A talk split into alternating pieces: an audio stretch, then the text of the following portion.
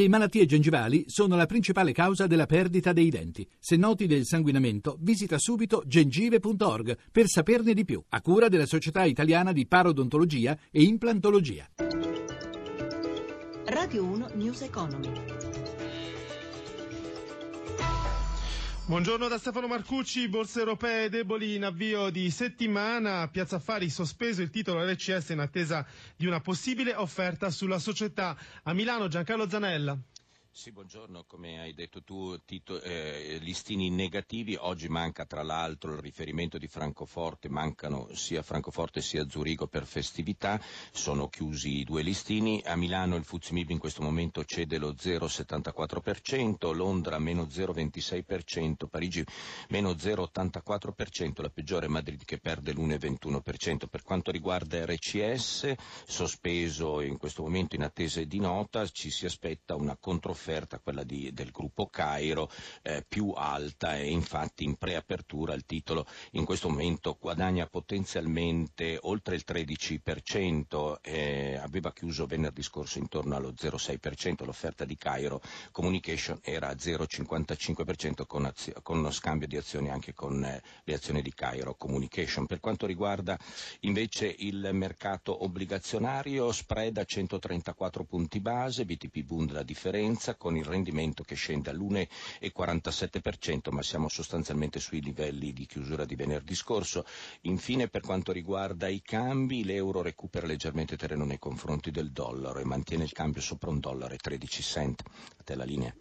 Grazie a Giancarlo Zanella. Sostenere lo sport con idee imprenditoriali, il progetto Educare Sport coinvolge 8.000 imprese molti gli atleti guidati nella scelta di nuove attività. Lo spiega al microfono di Paola Bonanni l'amministratore delegato di BNL Andrea Munari.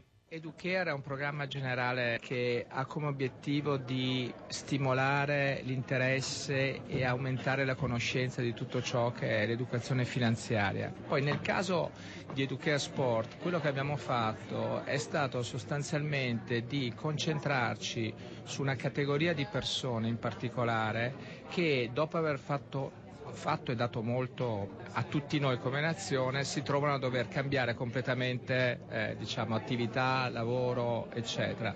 E quindi li aiutiamo anche a riprogrammare la loro carriera, se vuole, dal punto di vista proprio finanziario, come reinventarsi anche una nuova attività. Avete anche già dei risultati? Un nostro collega è Giuseppe Bagnale che lavora già in BNL da parecchio tempo, eh, ma certamente noi stiamo cercando di, proprio di portare loro gradualmente a reinventarsi letteralmente anche delle carriere. C'è molto da imparare da questi atleti perché il sacrificio, la dedizione, l'impegno, l'energia in cui ci mettono secondo noi è molto importante.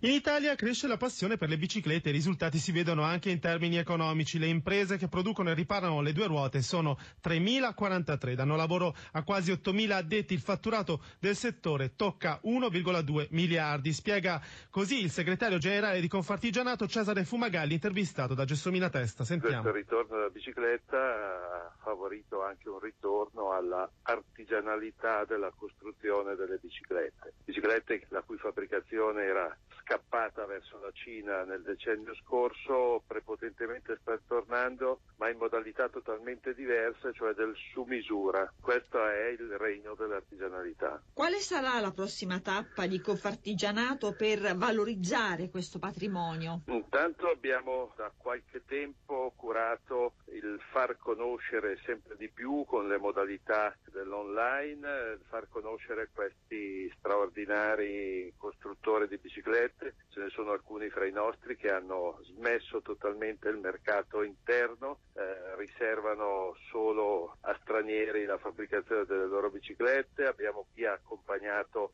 una capacità di racconto di quel che si fa, rendere il consumatore, in questo caso il futuro ciclista, capace di apprezzare quella impalpabilità per esempio delle saldature o l'abbinamento delle modalità del digitale con quello di una meccanica straordinariamente fine. Lo sviluppo dell'e-commerce italiano ancora distante dai livelli dei nostri partner europei. Nella classifica degli acquisti online l'Italia si colloca solo al 24 posto su 28 paesi, prima di Cipro, Grecia, Bulgaria e Romania. Sono dati Eurostat. News Economy a cura di Roberto Pipan si ferma qui, Edmondo Cotta in regia, grazie a Cristina Pini per la collaborazione, da Stefano Marcucci, buon proseguimento su Radio 1. Radio 1 News Economy.